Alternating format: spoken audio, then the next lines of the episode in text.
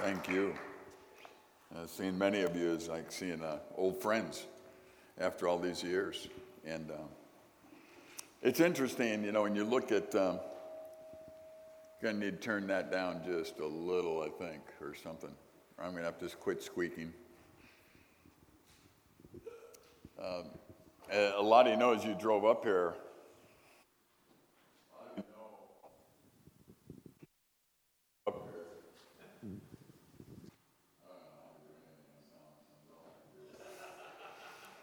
Um, there's a few trees that are down. Uh, we really went through a, an interesting period, and many of you uh, kept up with it on uh, YouTube and different things that we tried to keep up with on. Uh, never saw anything like that in my life. You know, I've been here, this is my 53rd year here, and I've never seen anything of that devastation. In 20 minutes, everything changed. The landscape changed. We had two blasts of 100 mile an hour winds that came straight line winds about 25 miles wide and about, I forget how long. But it was absolutely incredible. I mean, you were totally powerless in the process. There were about uh, 400 junior high kids and leaders in this building when that happened. And um, they all left this building to go to their spots where we tell them to go. Um, but there was no real warning for us for that. So we, we were right at the last minute. These junior high kids, if you can imagine having that many junior high kids, were all running out of this building trying to find their spot while trees were flying by their heads. Yeah, it was pretty amazing. And nobody got hurt. Everybody made it, and nobody got hurt. Um, first time in our history, it uh, closed down for two sessions. And 36 out of our 70 buildings were damaged.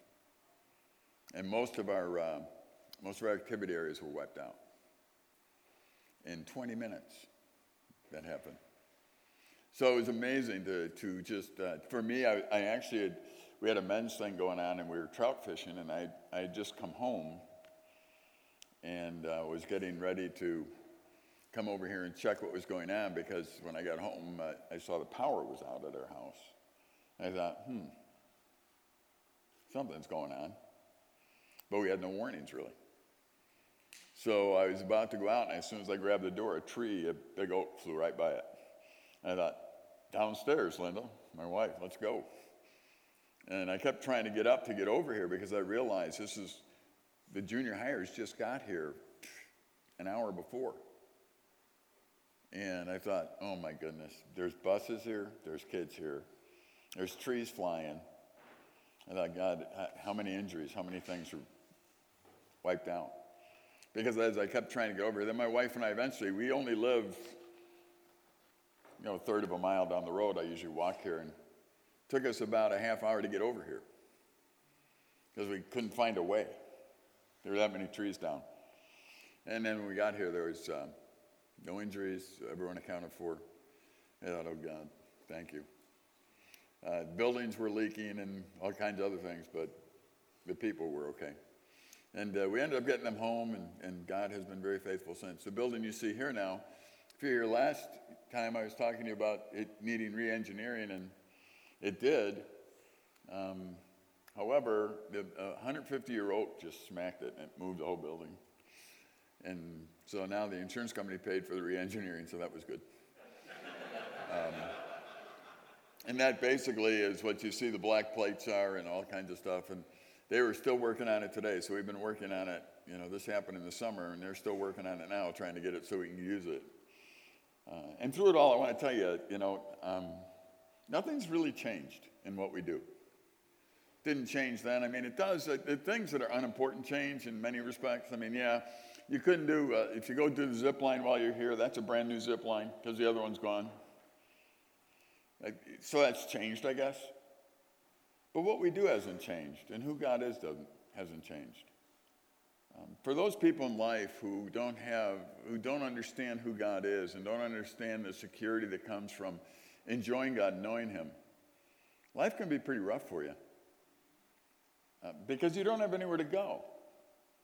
You don't have anybody that's in charge but you. And I want to tell you something. We stood there with big oak trees. And by the way, even in my own house, immediately a big tree hit it and cracked the whole house. The ceiling cracked right in half, and the, you know, um, those are the moments in life where you've got nothing. You have no power, you have no authority, you, you have nothing. You're standing there going, I can't do anything. You're helpless. And if you don't know God, that's how you're going to stay. Uh, we did know God. And um, we're thankful to be in the position we are. And I can talk to you more about that, but I just want to bring up to date a little bit. We're, we're uh, still working with the insurance company to get things settled finally. And I guess when that happens, we should have some new equipment and some new things to replace the old things that got destroyed. And in one way, it's kind of nice because you get new things to replace old things. Um, in another way, it's kind of weird uh, because you never planned on getting new things to replace the old things. Um, but you have to. I want to talk to you about truth, though, this weekend, and in general, just as somebody who uh, works a lot with college kids, does a lot of radio, does a lot of just research, this idea of truth in our country is really getting lost. It's not that we don't understand it. Everybody thinks they understand truth. Everyone does. And, and they would say something like, well, what's true to you is not true to me. And it's like, well, that's goofy to start with. If something is true, it's true to everybody. That's the whole definition of truth. It's, it's truth, and, and there's a way to define it. Now, what happens is there's a movement right now, I don't know if you're familiar with it, there's a movement of being mindful. You might be doing mindfulness. Now, again, these concepts really aren't bad, they're not evil. Um, what happens a lot of times is you take some of these things and you bend them the wrong way, and something that was meant for good becomes evil. And so you always got to watch that because there's, there's things about mindfulness that aren't bad, but there's all kinds of things that are.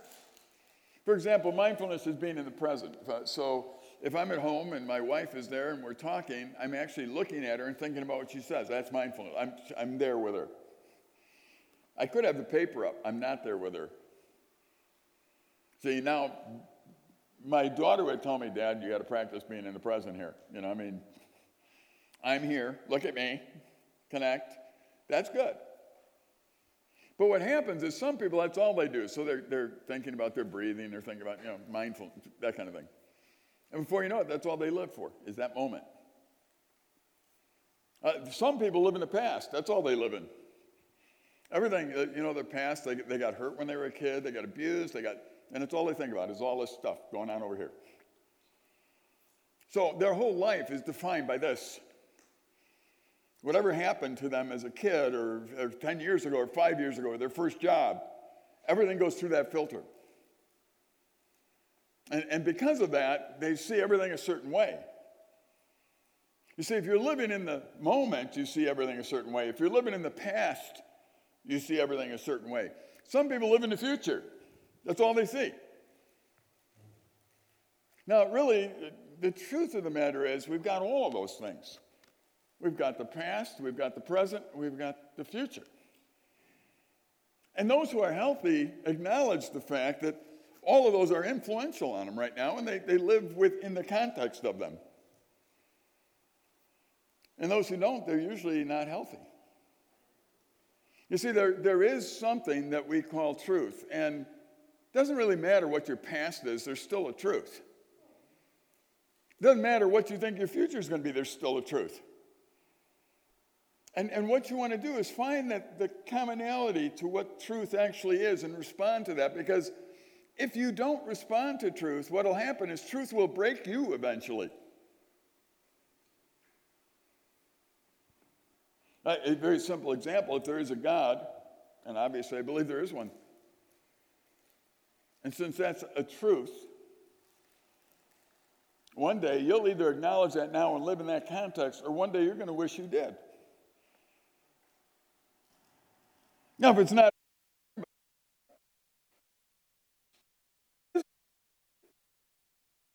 then you're going to have to deal with it. And you can say, I can put that off. Sure, you can. I can put off the idea that if I eat a dozen donuts a day, you know, I'm not going to suffer the day I ate them. It's kind of interesting when I look at our nation today and I talk to young people, they have no idea. They are so confused. They are so confused about everything in life. Just watch what's going on in Washington and try and figure out what truth is. You try and figure it out. What is, uh, if you're a young person today and you're looking there and you're looking at our national leaders, you're just trying to figure out, well, what can you believe? What has happened to us as a nation? What has happened to us? Who's standing up and speaking some kind of truth? Um, I'm not going to, I will go into it during this time period, but this propaganda problem is, is a big problem, but it was a problem that many politicians have embraced. And no, I'm not picking on Paul here because I respect Paul and I respect the stuff he's doing. But many politicians work more at trying to get elected than trying to tell you the truth. You see, what they're doing is they're living in the future. But their future is only them. I need to get elected. And what happens is you can be told all kinds of things. They just got to figure out what you want to be told. The scary thing to me is when we look down, uh, we look back in history, and we take a look at a guy like Hitler. Hitler was a guy that was very, very profoundly influenced by a lot of things Darwinism, a bunch of other things like that. But one of the things that we know about Hitler for sure is that he was a propaganda machine. He understood how to use information to get people to believe what he wanted them to. Think about that for a moment. He had a nation, he had people, he had soldiers gassing Jewish people, putting them in gas chambers, and them thinking they were doing something right and good. How do you get there? In fact, how does anyone get there? Think about it for a moment. I, how many of us can know that there's something right and good that we should be involved in, but we don't do it?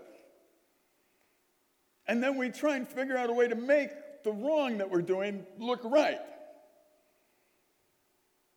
See, we, we know we shouldn't do something, but we do it anyway. Uh, when you, read, when you read the Bible, this is one of the things that really is interesting to me.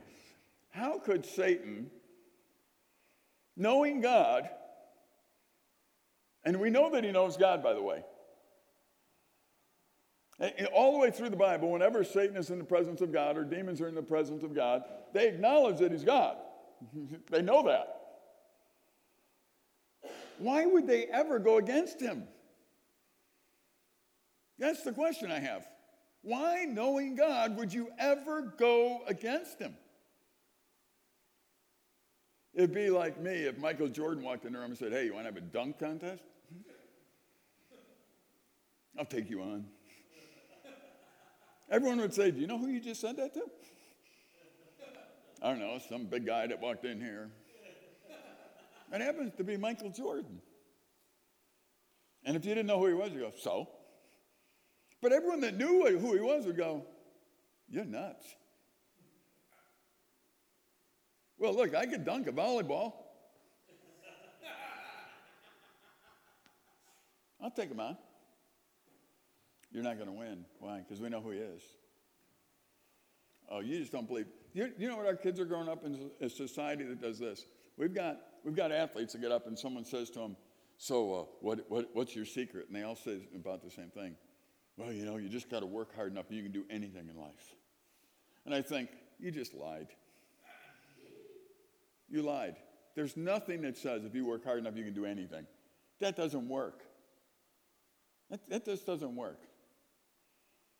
You know, there's a lot of things. I, I, I played college and, and I, I played college. I did play college. I actually, I actually went to college to play football. So I played college and I played football and I was a hockey player. And um, I, some of the guys that I played with, uh, I lockered next to the guys who were soccer players, and a couple of them went pro. I'm telling you something, they were, they were good.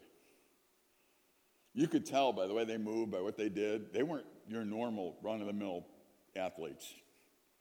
These guys were up here somewhere. Me, I was down here somewhere. Now, I was a starter. I did everything. I mean, I did what I was supposed to do, and I, you know, I all state at what I did. Never all American, but all, I was up. I was okay. But the pro athletes, they were they were different. They were they were like freaky good at everything they did. They were just odd in a good way. If I were to tell you that if I would just work hard enough, I'd be a professional football player, I'd be lying. I don't have that freaky good stuff in me. You say, you just didn't try hard enough. Be quiet. I, I did try. I played college football. I, I worked probably harder than anybody did. You can't tell someone who is four foot three that they're going to be a professional basketball player if they just try hard enough. but our society seems to let people say that and go, oh, yeah, man, you just got to try hard. You see, what happens after a while is we start just believing lies just because somebody says it and they look sincere while they say it. Being sincere when you say something is nice, but it doesn't make it true. How many people can get politicians, athletes, whoever they are, can get in front of a screen, say something, and make you think that they're really meaning what they just said? And you know what? They might be really meaning what they just said, and they could still be wrong. We have to be careful in our in our culture because I, what, what I've begun to do is a kid will come and talk to me or somebody or I'm, at, you know, I'm somewhere talking to people, and they'll come and say, well, you know, they'll give me all these facts about something, and I'll go, is that pamphlet knowledge or is that real knowledge? Did you just look that up on Google or something? I mean, where do you get this information from that you just told me? Oh, I've researched it. Define research. Just for me. You see, we live in this age where this information is just flowing like everywhere all the time. And people are picking things out. I can go to any crowd, maybe even in this crowd. There'll be someone here say your kids should get vaccinated. Some say no vaccines. Russia developed those to kill us. You know, I mean, whatever it might be, they're all over the place here. Do I know the truth about vaccinations? No. You know what I do? I go to my doctor, the one that I trust as my doctor, and I say, What am I supposed to do? He says, Get this. I say, Okay. Because I got to choose to trust somebody at some point. I got to do that.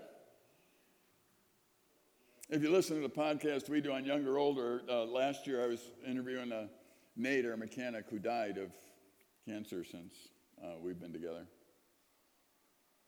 And uh, when he got cancer, he had so many people telling him what he had to do.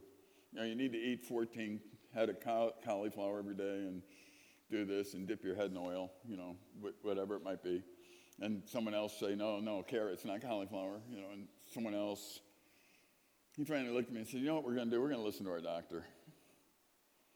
I said, well, that's good. I mean, you got to choose what you're going to listen to. You're going to listen to the cauliflower people. You're going to listen to the, you know, do I even know? I don't know. Cauliflower could cure everything. I have no idea. I'm just saying that in this age where we have this information like flying everywhere all the time, what's happened is we don't know what to really know or believe as truth, so we don't believe anything except for what we want to. That's what it comes down to. We end up believing what we want to believe. And, and then we make the mistake, because we do that, we make the mistake of thinking, it must be true because I believe it. And therefore, we're saying that just it's our belief that makes it true. Well, I'm going to tell you, belief in something doesn't make anything true. I don't care who you are me, you, doesn't matter. Belief by itself doesn't make anything true. First time truth was used in the Bible, the word truth. Genesis 42. Joseph, the story of Joseph. Send one of um, send one of you and let him bring your brother while you remain confined, that your words may be tested, so that we know whether you're telling me the truth. Basically, what he said. Because, because he was trying to figure out whether they were telling him the truth. It's interesting. Um,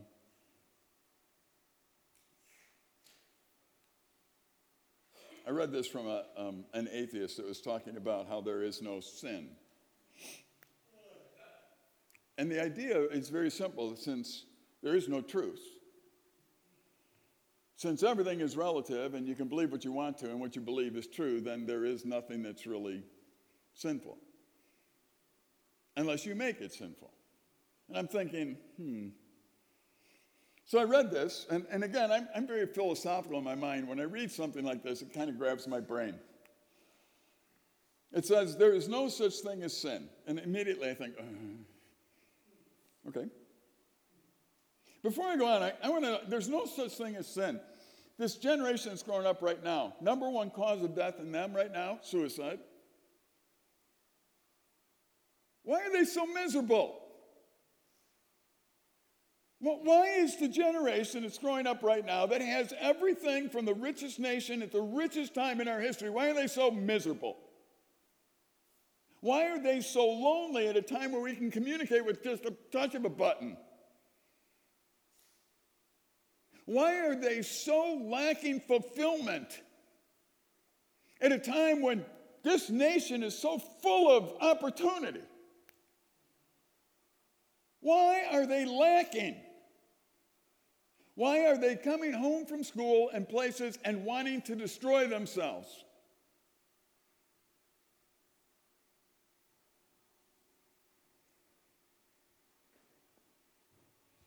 I remember we did an interview uh, in the middle of the storm, and uh, one of the major, it was NBC, came up here to do uh, an interview on how we were doing things. And I had our team, I had our program, Jason was with me, our program director, myself. Jason's the only guy that got on, and I knew that that would happen because of what I said. They asked me how it was going. I said, you know, it's actually going great. When we had that storm come through, it was unbelievable the amount of people that came up to help us. And I said, you know what? I wish Washington, D.C. would come here and see how you can get things done.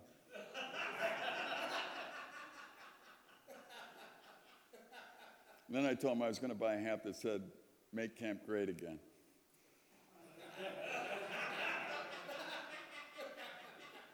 the guy who was with me, Jason, looked at me and goes, You know they're cutting all that. This is NBC. Said, I know. But you know what I learned from that? I learned that in the, in the time when we were just really helpless, God's people came out of the woodwork with equipment and came here and they came and they helped us do what we needed to do. And I thought, this was a wreck. This place was a wreck. The professional lawyer that was here helping us said, nine months you'll be closed. 11 days we reopened. How come we can get something done?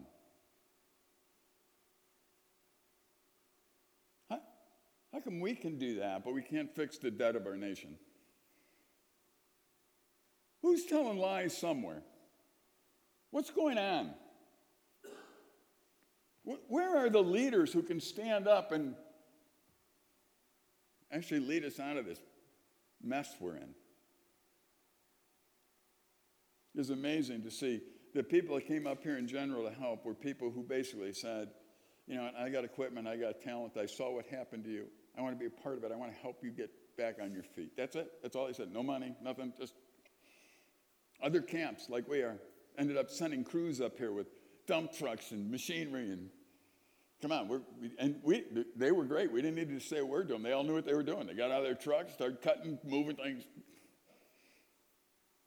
It's amazing.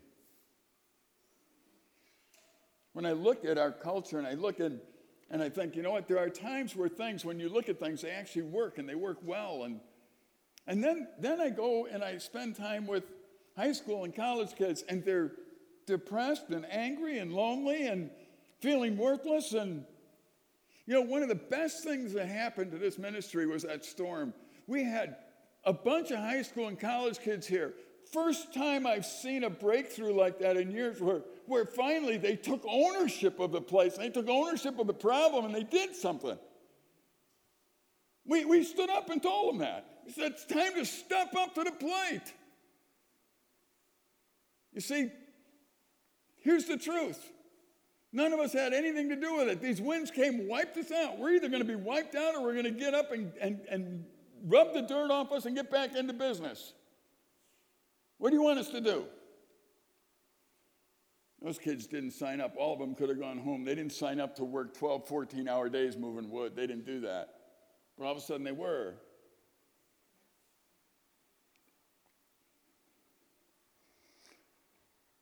Look, there is sin in the world, there's evil in the world, and there's also people who do what they should do.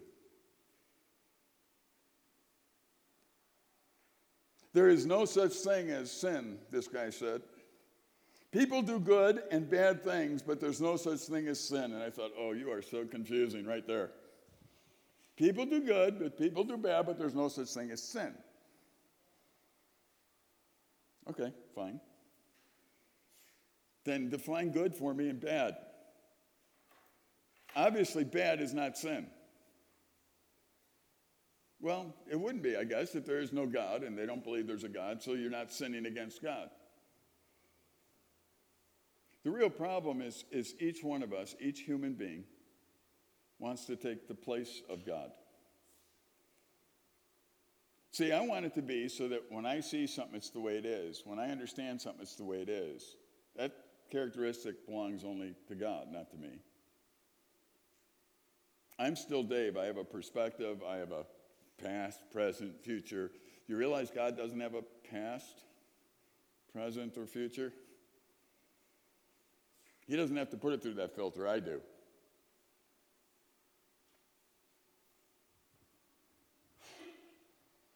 Somebody once called God, Jesus, good, and Jesus rebuked him. Don't call me good. Why? Good doesn't work for God. Good's a comparative term. You're comparing it to something. So, are you a good person? The reason you might say yes is, compare, is because you're comparing yourself to somebody who you consider worse than you. So I would have to ask you, are you a good person compared to? And now I'm narrowing the field. So if I said, are you a good person compared to, I don't know who's a criminal, some criminal. Jeffrey Dahmer, all right? So if I said, Are you a good person compared to Jeffrey Dahmer? Oh, of course. How about Mother Teresa? Well, not that good. So, what do you mean by good? Exactly. What are you talking about when you say good? See, good and bad are terms that have no meaning unless we put meaning with them. So, I'm really good at basketball as long as it's not Michael Jordan. we visit my father in law, he's 90 years old. I'm good compared to him. You put me and him on a court, I'm good. You put me and Michael on a court, all of a sudden the word changes to bad. How could I be both good and bad at the same thing? See, the terms good and bad don't work because you have to compare them to something. If I say this, and not only that, you're comparing them to things and nobody else is comparing them like you are. So if I if you brought in a pizza and I said, "Is that a good pizza?" You might say, oh, "Yes." And I take a bite of it and go, "That ain't a good pizza." I don't know what you're comparing it to. I know what I'm comparing it to. You see, the word, the term, good and bad. We as a nation, here's a guy saying there is good and bad. I'm going, you just used two terms that nobody knows what you just said. Sin, I get. Sin, I get. There's a God, there's a way things are. When you don't do what God says, that's sin. I understand that. I don't understand if you say you're good. That's why people who try to be good enough for a God to love them See, they never really know if they've arrived because they don't know who, if they've compared themselves to the right people. Because none of us are perfect. But this guy's saying there's no sin, so there's no God. He's saying there is good and bad, which I think he proves he doesn't know what he's talking about just by that statement. Then he says sin is a myth. The concept of sin was created in, as a recruitment method to get you to join an immoral religious organization. An Im- How can you say there's good and bad and no sin, but there's an immoral organization? I am totally confused by this statement. You can't use the word immoral the way he just did with the way he used good, bad, and no sin. However, he's going to call church immoral somehow. Now, you might say, Dave, you're picking this apart exactly. You know what? What's happening right now is the newscasts are coming, people are talking, people are sitting there looking at it going, okay, okay, okay. They're not thinking through it. You can't say statements like this because they make no sense. There are things that make sense. This doesn't. The concept of sin was created as a recruitment method to get you to join an immoral religious organization, to extort money from you. Religious leaders and believers and believers tell you that you have an imaginary problem and coincidentally they have all the magical cure for your imaginary problem.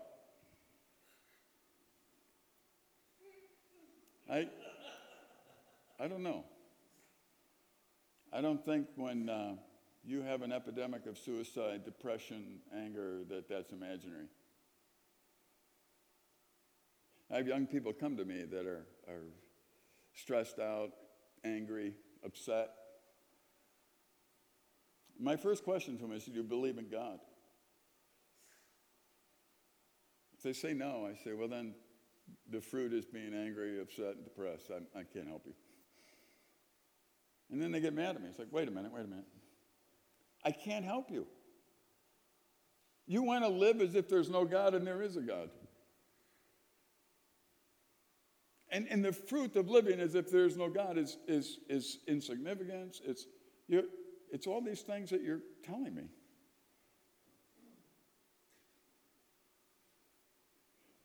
It's kind of interesting. We look at people, we think that because they have money, because they're successful at something, they actually know what's going on. Our culture right now has about 53 murders a day and 129 suicides a day. The sex trafficking problem is horrendous in our country. The normal young girl that's been taken off the street to use for sex trafficking is making their their pimp about $80,000 a year in developed countries, about 55,000 in the Middle East. There are 9,000 illicit massage parlors using um, selling young girls and boys. 9,000 illicit massage parlors in the United States. Bringing in about 50 billion a year. My question is how can you look at a little girl like that and abuse her and pay big dollars for it and say there's no evil? How can you do that? You have to be pretty callous to do that. To take somebody and use them and abuse them and then say there's no evil, there's no wrong. I'm... We can go to something even simpler Walmart. Walmart loses three billion a year due to theft. Amazon, 11 million parcels are taken from porches a year. You say, oh, that's, oh, there's no good or bad. And, and there's only good or bad. There's no sin or evil. Do you realize some people that steal, they're good people? I don't know what I just said.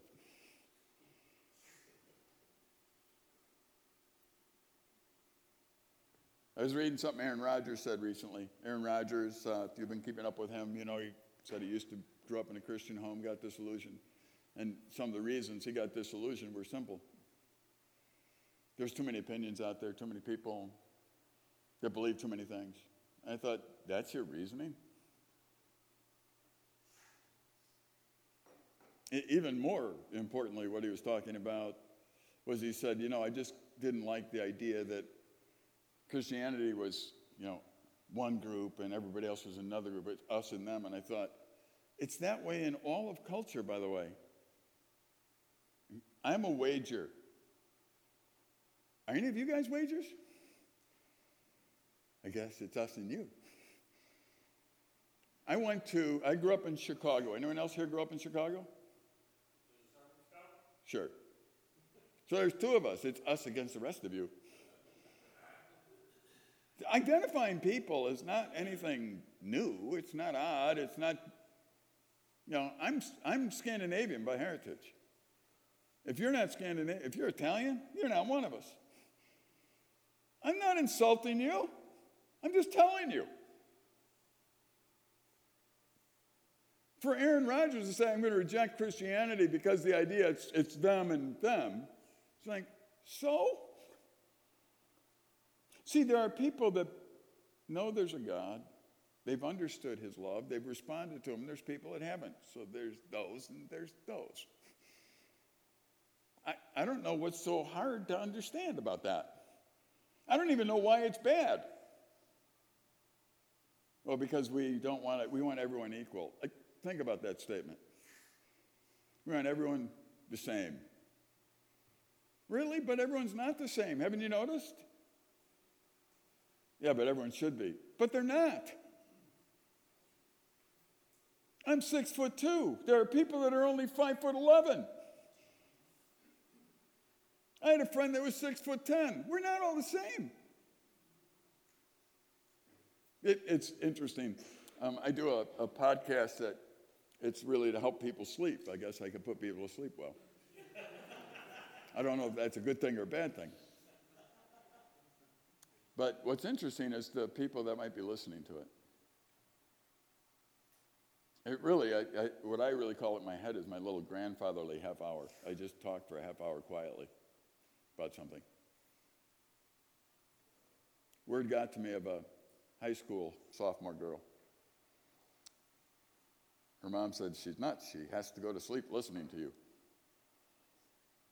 I said, Well, she might be nuts. I have no idea. But before she listened, she was being treated for anxiety, all kinds of stuff. Ever since she started listening, she's not. Went away. She told her mom that it's time that she just gets to unscramble her mind. I think, hmm, you know what you're doing? You're just listening to an old grandpa that just talks. There's nothing, I'm, I'm not even right all the time, I'm sure, but you, you know what? The young people that are growing up today, they, they want the input from the old guys. They, they want to hear. They, they just don't know how to do it because it's not cool and it's not. You, you, if you say anything in public, see, there's this fight that happens. If you disagree with someone, you hate them. You know, I, what I'm finding is people want to go in their room and be quiet and hear sanity they just want to listen to it, to know it's there. There are some things that do make sense in life. I think there are things that are actually logical. And God made it logical. I, my, my master's degree, my background that way is in science and education, and, and I like hanging out with scientists and talking to them. By the way, I'm not a scientist, and honestly, I don't even know what makes a scientist a scientist. They have a doctorate in something, I guess, and they're smart. But what I always find is that, that logic is something that cuts across all lines and everybody understands it. For, for example, this, this name tag right here. Somebody made that, right? Everybody in here knows that. See, that cuts across all lines. That's logical. This just didn't happen. So I say when about the earth, but sorry, it's totally illogical. Every human being realizes that when you see something, some, somebody moved the table there, somebody moved the chairs there, that somebody did that, that's logical. I want to know what role logic plays when we follow God, when we, we find truth. How much does logic play into it? Remember uh, the story of Christmas we recently had? And Mary said to the angel, How will this be since I'm a virgin? Remember, God said, You're going to become pregnant, only you're going to be a virgin. Where's the logic here?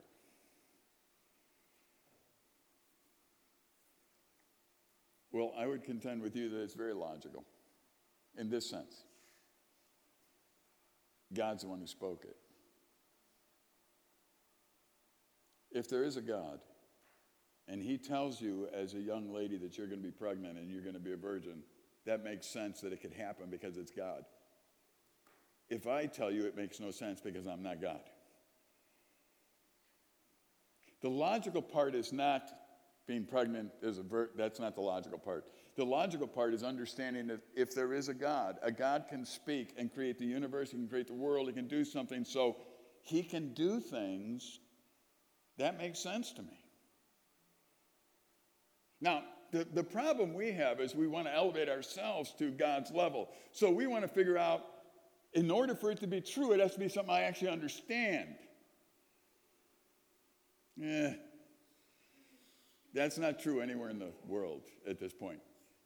It's not true. There are so many things that are true out there that I don't understand.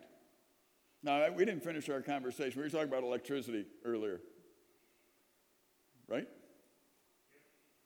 Do they actually have wireless electricity? Stop. I don't want to know. I don't want to know. I, will use it if it comes. But I'm not sure how I'm not sure how you have electricity with no wires. I know. Some of you are thinking that's really okay, I don't get it. That's fine. That doesn't mean that it doesn't exist, though. It means that I don't get it. Here's the thing you, you do power for a living. So you get it, probably, don't you? Do you understand how it works? See, I don't. So I'm going to just regulate that to him. And actually, because it's to me in this world, it's like he knows, you go ask him, everything's cool, I'm all right with it, we're done. Of course, I'm still the guy that doesn't understand how a TV signal goes over an antenna and comes and comes back to a picture. So I don't know how that happens either. And I'm not going to spend time doing that. There's people that know that.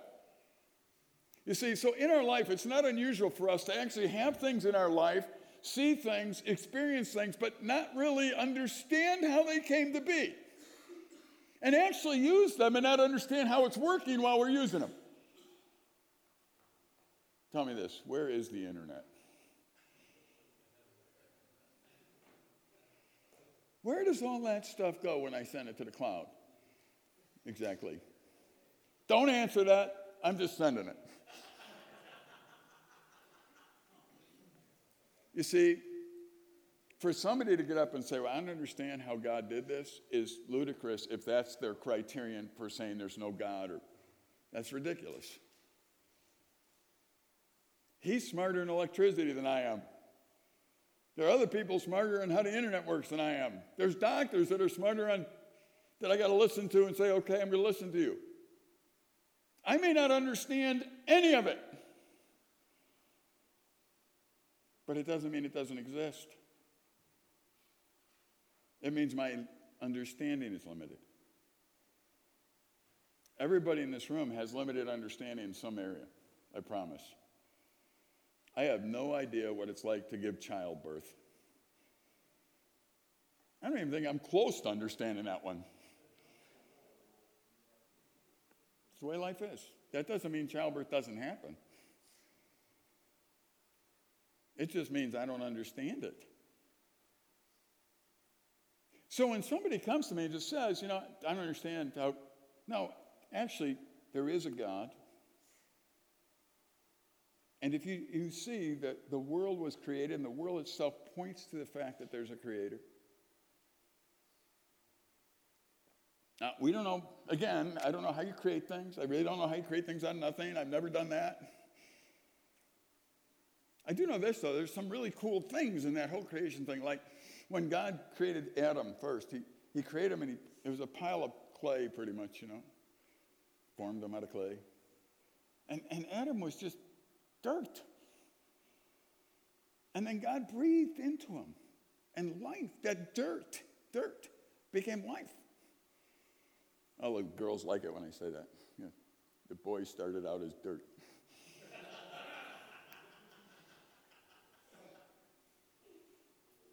And it came to life. What happens when the life leaves this living dirt? It goes back to dirt. Do I understand all that? Is it logical to me? Yep, yes. Because of God. Is electricity logical? Yes, because I asked you and I trust you. So it's logical to me that it can happen. I just don't understand all the details of it.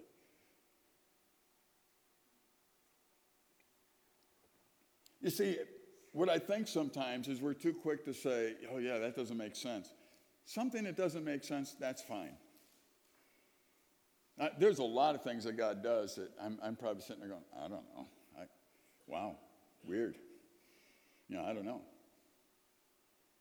The logical part, though, is that God is who He is.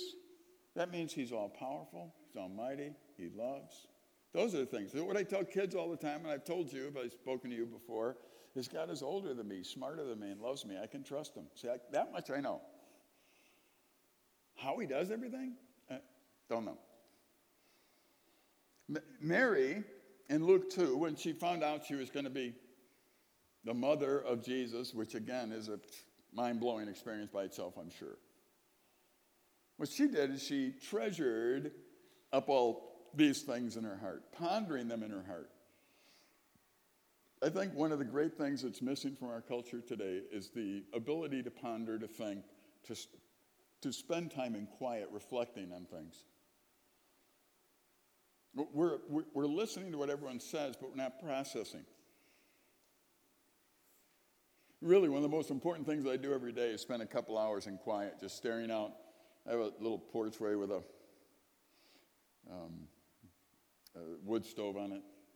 I have a, a big old sweatshirt I put on because it's about 50 degrees in there when it starts. I call it my smoking jacket, even though I don't smoke, but it smells like it because I'm building a fire in it all the time. So, and I sit there and I, I read and I think and I pray and I sip coffee. It's important that I think things through, that I don't feel things through, that I think things through. What's interesting is Mary did, she treasured all these things in her heart. She, she would have to do that because God just told her, Look, I know you're a virgin, I know you're young, but you're going to be pregnant. And it's not just a normal pregnancy, it's God who you're going to give birth to. Now, I don't care who you are, you're going to have to think about that one. That's not an everyday little bit of news. So you're going to have to go, mm, what does this actually mean? Well, you know what? L- a little later, her son, Jesus, w- was in the temple. He was getting older. And Mary kept continually guarding these words in her heart and holding them. Or, or Luke 2 51. He went down with them to Nazareth and, she, and, and was submissive to them, and his mother treasured all these things in her heart. In other words, every time she was dealing with Jesus, she had to think about it, think it through. That's okay. That's what she was doing. She's trying to figure it out. That's what most of us really need to be doing. We need to be thinking things through. Think it through. Because what happens is in a culture where, where you live basically by your passions and your feelings, the thinking through part gets pushed to the back all the time because you got to feel good about it. You have to have the desire. It's interesting, this word that Mary treasured all these things, pondered them, really what, it, what it's saying, it, it, if you look at it, and I think the connotation is much greater than just thinking about it, what she was doing was guarding it, guarding it. She was guarding the truth that she just heard. It, that's a little different than just thinking about it. It's actually guarding it. And I think if you go to the original, it kind of gives you that connotation. It's a guardy. she's guarding what was told her. Now, why would she need to do that? Well, very simple. She was told as a young lady she was going to be pregnant by the Holy Spirit. How many people around her were probably going to call her nuts? How many people around her are going to say that's not how it works? How many people would she have to ignore? She had to guard what was given to her. She had to guard the truth so it didn't slip away. You know, I find a lot of times what happens is we know the truth, we don't guard it, and after years or circumstances or whatever, all of a sudden the truth starts to slip away from us. We didn't guard it. I asked the students the other day, at some college here at Nicolet Bible Institute, and I asked them, like, how many movies do you, do you watch that are violent, that have violence in them? Well, the percentage is really high. How many video games have violence in them? Quite a few. Even Pac Man destroyed those little dots. No, I don't know. I, I know, it showed my age. It's like the only video game I can think of. um, how many movies and television programs have sexual kind of. So look at our nation. We got a problem with pornography, sex trafficking, people shooting each other, What are all of our entertainment choices about? How are we guarding ourselves? Where's, where is the television program where a husband and wife honor each other and they're faithful to each other and they love their family? And they, did that go out with Father Knows Best? Or I don't even know if that was that way. But see, what, what's happening is you, you start to let your guard down. I don't know how many people I've talked to, I said, You shouldn't go to that movie. Oh, Dave, it's just a movie, it's pretend. It's like, so you're going to put that in your head, that garbage in your head? See, you don't understand how things change in culture. They change by making what's supposed to be bad normal. It's normal now in our culture to watch violence and sexual garbage, and it's normal. And you know what? Changing in a nation always happens this way. It always, a uh, chance to go back, look at how nations have changed, look how cultures have changed. It starts by taking what was once deviant, it's deviant. And a culture has to say it's not deviant anymore. Somehow they have to change what's deviant to normal. And they do that through some kind of propaganda. Some, somehow, from deviant to normal. But that's not the final blow in, in changing a culture. The final blow is when those who called it, who call the new normal deviant, become the new deviants.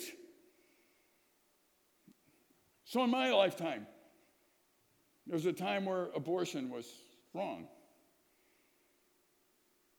Believe it or not, there was. There was a time we could go to jail for adultery. But that became normalized. And if I ever said you shouldn't commit adultery, you shouldn't be doing that, that it would be wrong, I'm the deviant now. And instead of actually going after the thought process, they're going after me. I can get accused of hate crimes, actually. By saying, no, that's wrong. Inciting someone to do something or whatever it might be. It's not my point. My point is very simple. A culture that doesn't have a grasp of absolute truth and say, this cannot change because if it's true, it can't change. But a culture doesn't have that, is capable of changing what they consider true today, or they consider deviant today, to make it true tomorrow and not deviant, to make it right, and then to create a whole new deviant class. And Christians, before you know it, are thrown to lions. It can happen. It does happen. History seems to repeat itself. How do you guard against a, a nation going through that cycle? You better know the truth. Deviant behavior is well defined in the scriptures. And we should never make anything that God says is deviant or wrong right. And believe it or not, there aren't that many things. It, it's not a huge list. In fact, it's very few. The, the very first one is there's a God. There is one. So a deviant belief would be when you say, oh, you can believe whatever God you want, there is no God, and having everybody starting to agree with that. And then when I come up and say, no, there is only one God, then Aaron Rodgers says, you're deviant for believing that. And I would have to look at him and go, no, no, there is only one. Really? One. Oh, no, you don't understand. These people call God by this. No, no, no, no, no.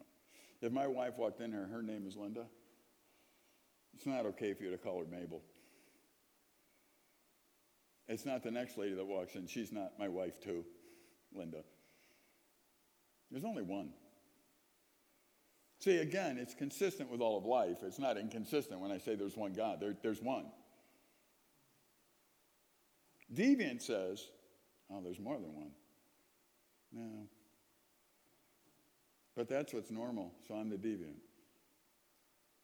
What God says, I mentioned marriage earlier, what God says is that here's his plan. He made man, he made woman, he made them to get married, and he made them to commit to each other for all their lives. That's what he did. That's what right is. Now, what happens is people take that and say, no, no, no, no, that's not right and they make the deviant behavior normal. You, you don't have to be committed. You can marry whoever you want, guy, girl. And then I get up and say, no, marriage was supposed to be this way. Now I'm the new deviant. Now that's when culture has made the flip. And what you find is that culture then begins to battle what? The truth and the error? No, they begin to battle the new deviance. That's what they go after. Because if they can silence the deviants, they can regain what they want a godless society where they are God. Now, how'd that work out for Hitler? Because that's what I'm describing. Oh, we don't want to go there. Of course we don't. We don't want to put ourselves in his category. But if you don't have a truth that anchors you and you don't know who God is and you don't understand the basics of life the way He created it, then you are open for all kinds of deceptions. And people will get up in front of you and, and say things like there is no sin and there's everybody's good. And I, I just listen to them and think, horrors, how can you say these things? You're destroying the fabric of our very nation. Are you saying you're the only one that knows truth? I'm really not saying that, by the way. What I am saying is this there is a truth. I'm not saying I'm the only one that knows it, I'm saying there is one. And that in my life, I need to keep looking for it. I need to keep finding what the truth is and be willing to change what I think. Just read a survey talking about how difficult it is for Americans to change what they think. We spend most of our life, by the way, after you hit 18, you spend most of your life trying to convince people that whatever you think is right. What does it take to change somebody? Usually a near death experience, a storm that makes you realize you are helpless, something in life that changes in your life that causes you to see that you're no longer in control. My wife and I have the privilege of going down and spending time with her dad, who's 90 years old and has Parkinson's. a year ago. He was living on his own. Since then, his wife has died very unexpectedly. And he can't even get out of a chair and he can't even talk to us. He has these delusions. People are trying to get him and kill him. And it's really quite life altering for all of us. Not totally unexpected, by the way, at 90 years old. I mean, some of the things she's going through, it's not something that you would look and say, well, that doesn't happen to people. It does happen to people. It happens to people who love God. It happens to people who love their parents. It happens. But every one of us one day will face the frailty of life that we live in. We will face the idea that we cannot alter what is happening. We cannot do it. Each one of you, and myself included, is looking for significance. It's the one thing we want more than anything else. We want acceptance, yes. We certainly want security, yes, but significance is really where we're at. We really want to know that our lives matter. And without God, you know what you're going to have to do to find it? You're going to have to beat other people up. You're going to have to stand on top on the top rung somehow. Because the only way you're going to find significance is by making sure that other people are not as significant as you. The truth of the matter is very simple. God has taught us separately. He's taught us that each one of us is extremely significant. He used the body to illustrate that. If you're really a believer, if you're wanting God's family, so you're part of the body, then every part of your body is significant.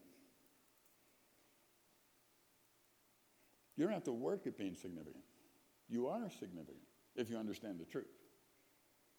The harder you work at being significant, the more lies you have believed.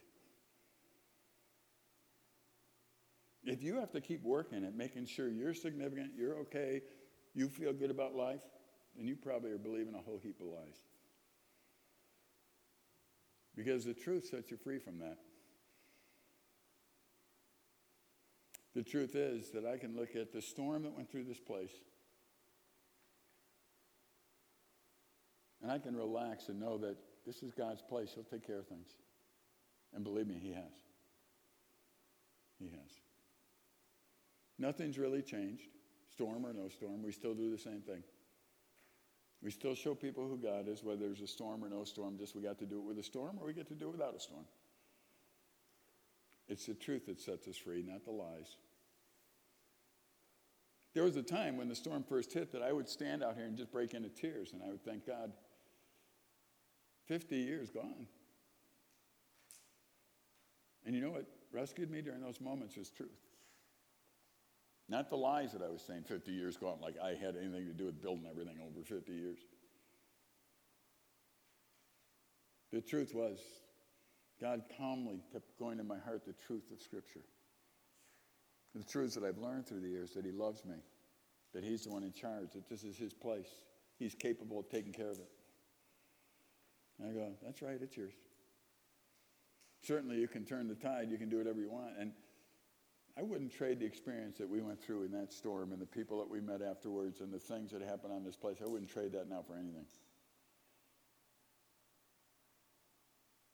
It really was the truth that set us free, not the storm and not the fear, the oh no, now we're insignificant, God, because we just got beat up.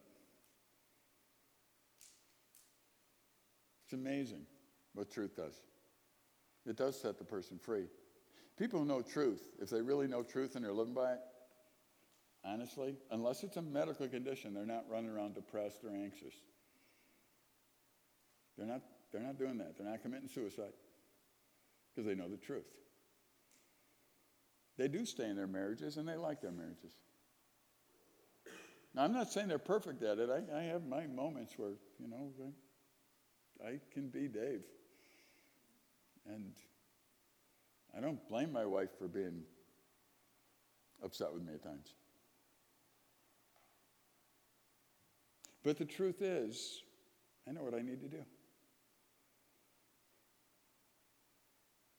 Oh, I can go find a bunch of lies places and try and put my hope in that. I can do that. But the lies, the fruit of lies, is always going to be eventual discouragement, despair, loneliness, Those are the fruits of lies.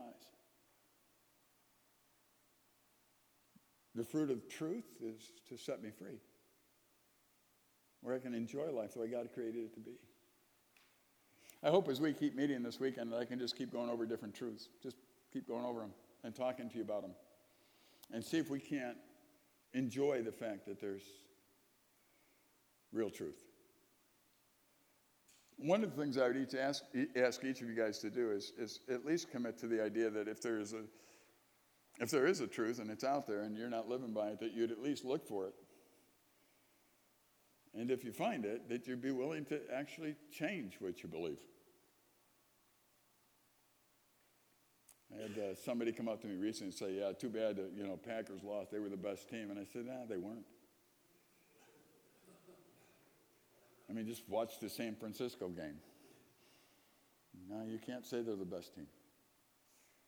You can tell me you're a fan. You can tell me you like it. You can tell me you're disappointed. You're hoping, I, I got all that. But see, what they do is they have this method where they sort them out, and in the end, there's a Super Bowl champ for the year, and they're the best team. We've gotten there a few times, but we're not there now. Now, if you say, boy, you're not a fan, I am a fan. But the truth sets me free. I'm not losing sleep over it. They need to get better. In San Francisco, they were good. They ate their Wheaties. Whatever they did. But they were good. You know, the, the, truth, living in the realm of truth is actually wonderful, not bad. It allows you to see errors when you make them and correct things.